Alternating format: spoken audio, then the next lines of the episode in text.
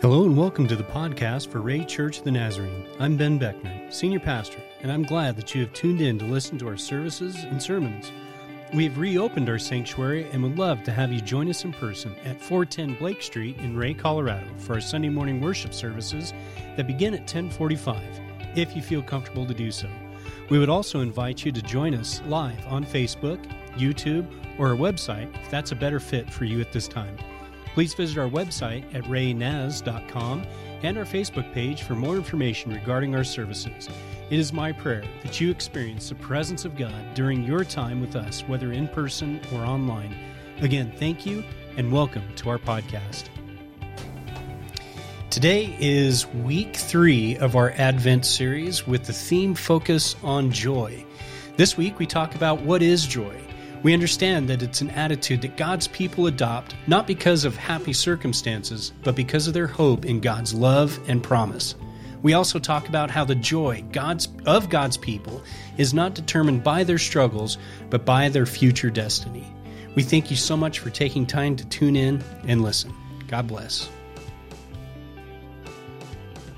Today is our third Sunday of Advent, and as uh, Chapman's lit our third candle of joy. Uh, that's what we are going to be focusing on today is this theme of joy and what this means for us today. Everyone longs for a joy that, that lasts, and Jesus is really the source of that joy that we need.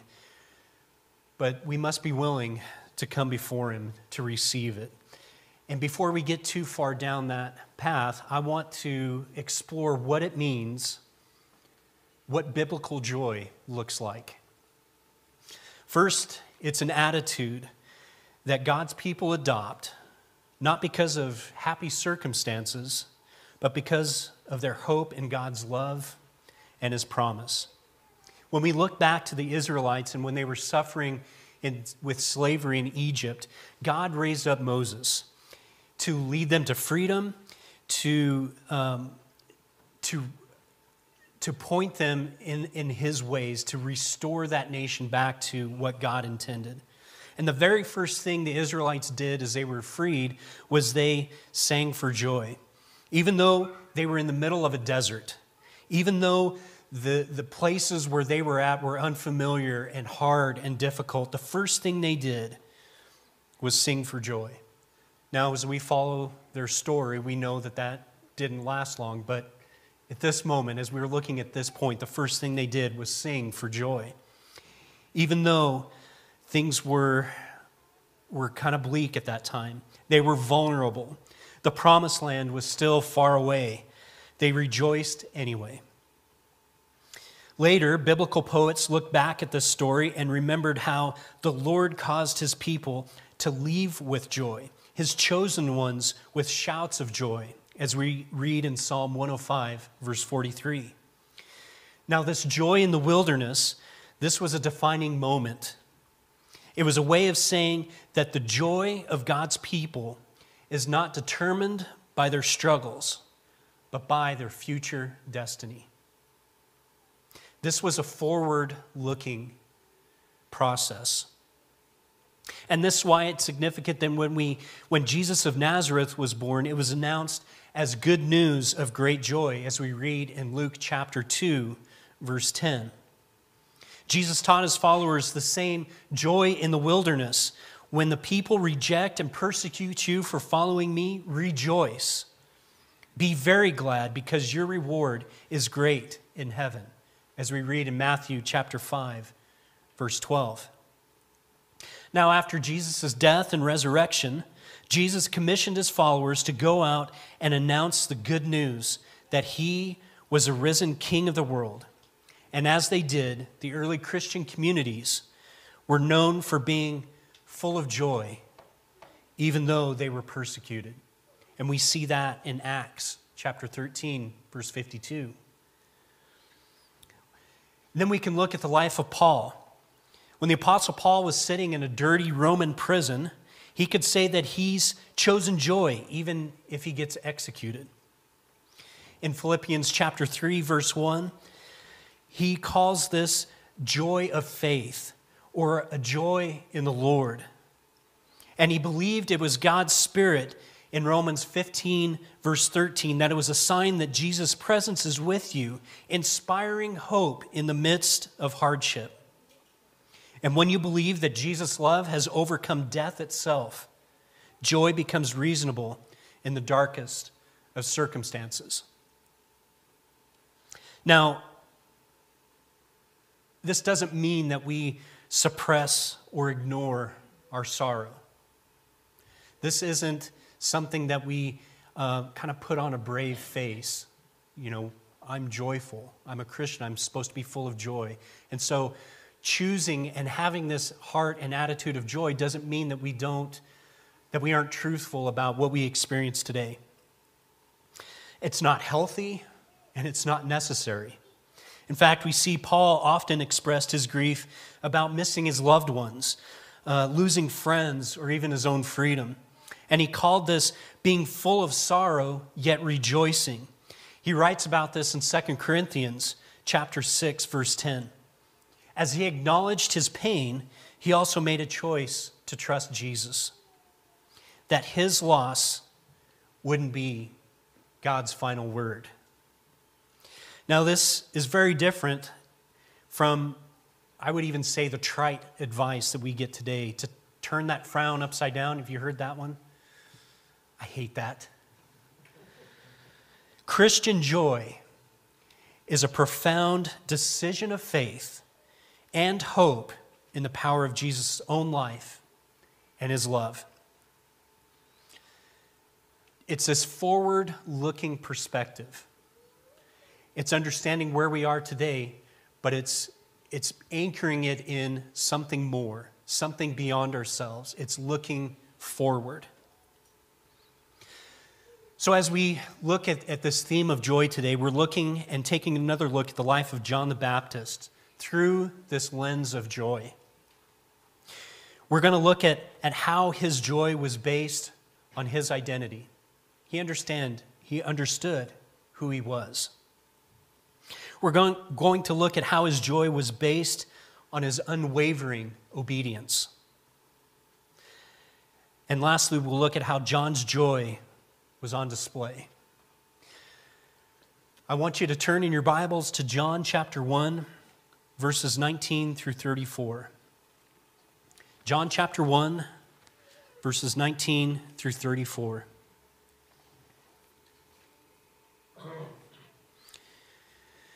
Now, this was John's testimony. When the news of Jerusalem sent priests and Levites to ask him who he was, he did not fail to confess, but confessed freely, I am not the Christ. They asked him, Then who are you? Are you Elijah? He said, I'm not. Are you the prophet? He answered, No. Finally, they said, Who are you? Give us an answer to take back to those who sent us. What do you say about yourself? John replied in the words of Isaiah the prophet I am the voice of one calling in the desert, make straight the way of the Lord. Now, some Pharisees who had been sent questioned him, Why then do you baptize if you are not the Christ, nor Elijah, nor the prophet? I baptize with water, John replied, but among you stands one you do not know he is the one who comes after me, the thongs of whose sandals I'm not worthy to untie. This all happened at Bethany on the other side of the Jordan, where John was baptizing. Verse 29. Actually, that is not how far I want to go today. We're going to stop right there, verse 28. My apologies. So, a couple of things as we look at this text today. John, John was kind of unique, and we get pictures of him and descriptions of him. He was a wild man in the desert, and I think he's the kind of guy I would have listened to. You know, he had he seems to have that demeanor about him, and he was fully convinced of who he was, of what God was asking him to do, and making sure that the way was made straight for us to encounter God. So, as we look at, at John's um, identity of who he was convinced he was. John understood who he was and who he was called to be. In verses 21 through 23, as we look at that, in the Pharisees' minds, there were four options regarding John the Baptist's identity. And here we see that in the text, and, and one of those is the prophet foretold by Moses, clear back in Deuteronomy chapter 18, verse 15. There was even a question whether he was Elijah coming back. Malachi, verse 4, and chapter 4, verse 5, talks about this expectation. The Pharisees were also expecting the Messiah. So, was he the Messiah? Or was he just a crazy man in the desert? Was he a false prophet? John denied being any of the first three. Instead, he called himself, in the words of the Old Testament prophet Isaiah, a voice of one calling in the wilderness, prepare the way of the Lord. The leaders kept pressing John to say who he was because people were expecting this coming Messiah. So they were looking and asking and questioning, Are you him? But John emphasized only why he had come. And that's a weird way to answer that question, isn't it? They were asking who he was, and his answer was why he came. He says he came to prepare the way for the Messiah. And the, and the Pharisees, they missed this. They wanted to know who John was. But John, his intent was to prepare them to recognize who Jesus was.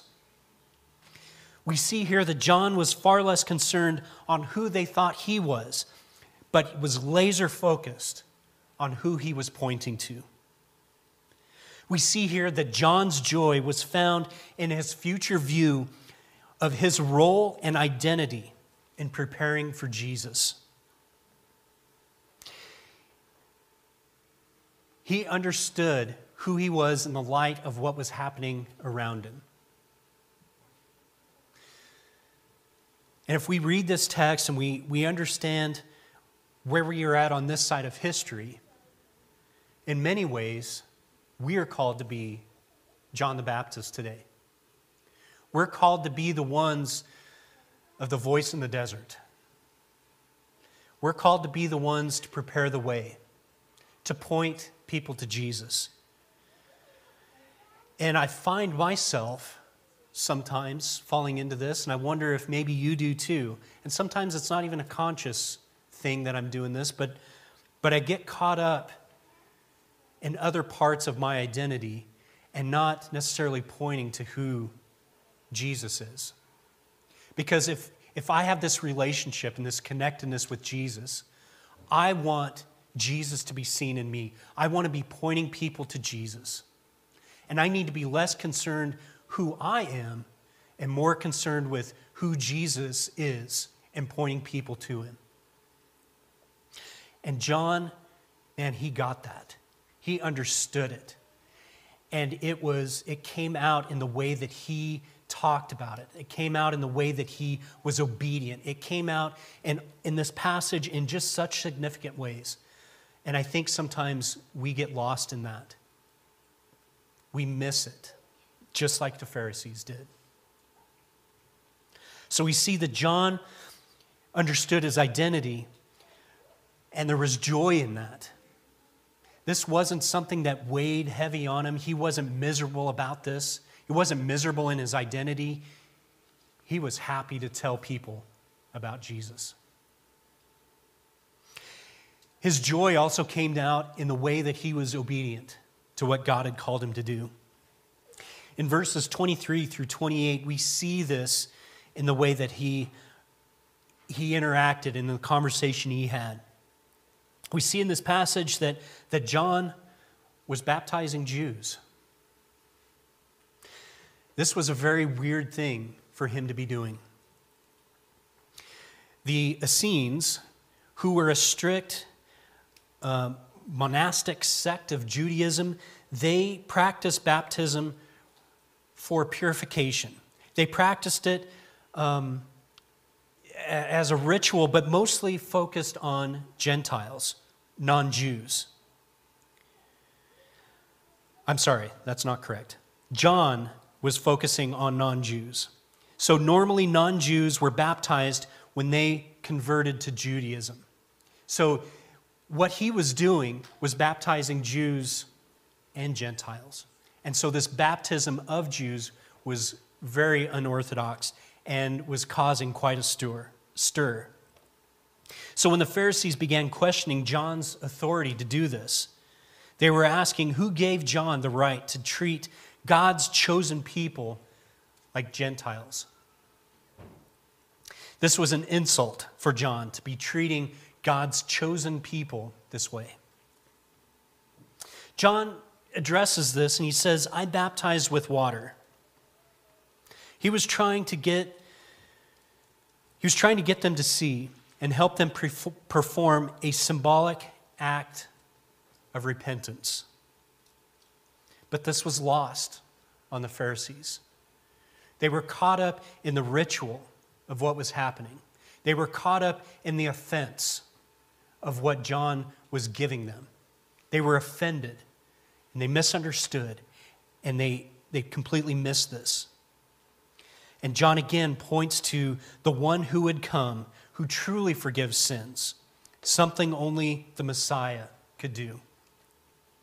And so John's joy, as we see here, was found in his obedience to God in the part he had for him to play.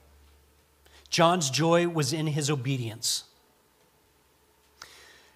John, as we read, as we read on, uh, faced intense persecution for what he's doing here, intense pressure for obeying God in this way.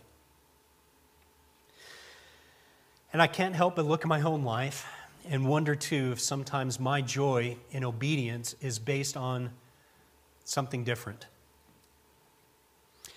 Is my joy in obeying God, in fulfilling God's purpose outside of myself? Or is my joy based on another agenda? Do I have a selfish motivation for obeying God? God may ask me to do something, but I can take that and twist that and make it self serving. I can make it something that, that distracts from God and points to myself. And we see here that John was unwavering in, his obedience, and his joy was based on, on fulfilling what God had asked him to do, despite the persecution that he faced, despite how people were, were jumping on his case, despite what they were doing to him. He was laser focused fulfilling God's purpose for you and for Him? Or do you have another agenda? We also see here that John's joy was based on something else, too. John's joy was displayed in making Christ known, on making Christ famous. In verses 26 through 28, we see this begin to unfold. John the Baptist said he was not even worthy to be Christ's slave, to, to perform the humble task of even unfastening his shoes. But if we look at Luke chapter 7, verse 28, Jesus says something significant about him. John 7 28 says this I tell you, among those born of women, there is no one greater than John, yet the one who is least in the kingdom of God is greater than he. Jesus said that John was the greatest of all prophets.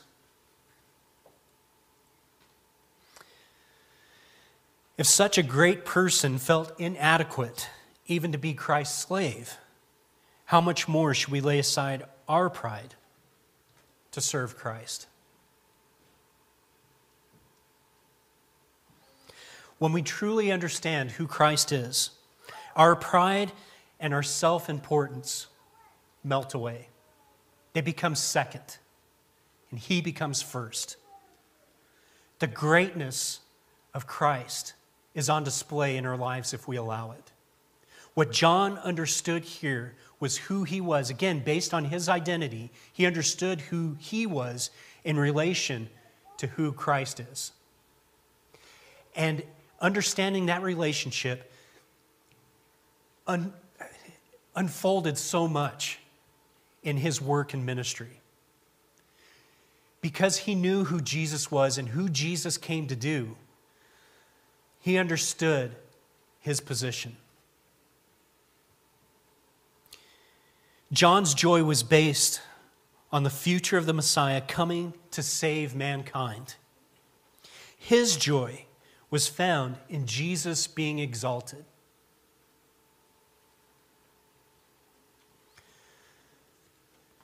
As I'm asking you these questions, I'm asking myself these same questions. This isn't this. I'm asking myself these things too. What does our joy on display look like? Who or what is exalted in your life?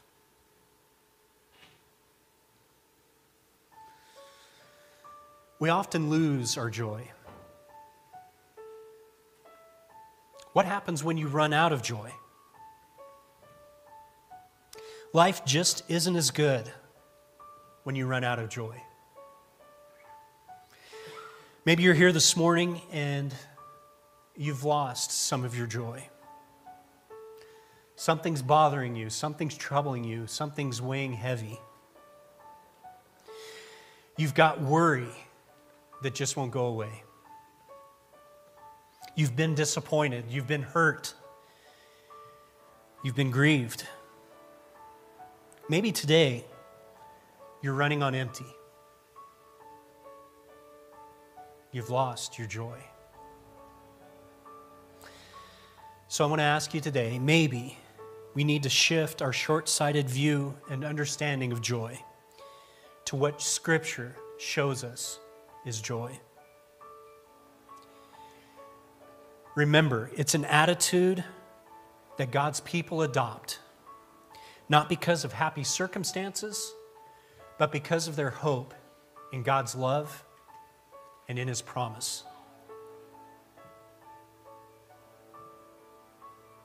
Think about that for a minute. Think about that in the light of what's heavy in your life today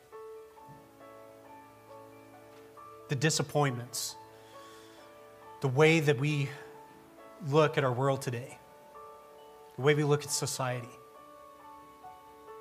It robs us of our joy.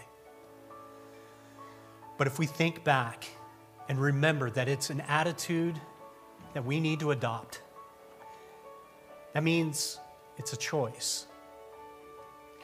And it's not a fake emotion, it's a genuine choice in faith relying and sourced and anchored in God's promise and in His love. The joy of God's people is not determined by their struggles, but by their future destiny. I've got good news for you today. Today ain't it.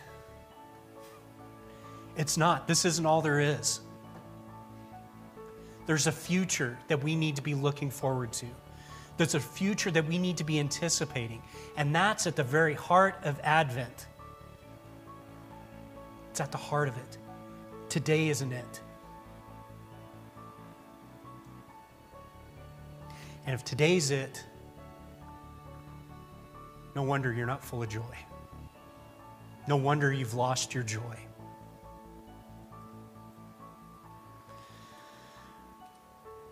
I want to pray for you as the praise team makes their way up.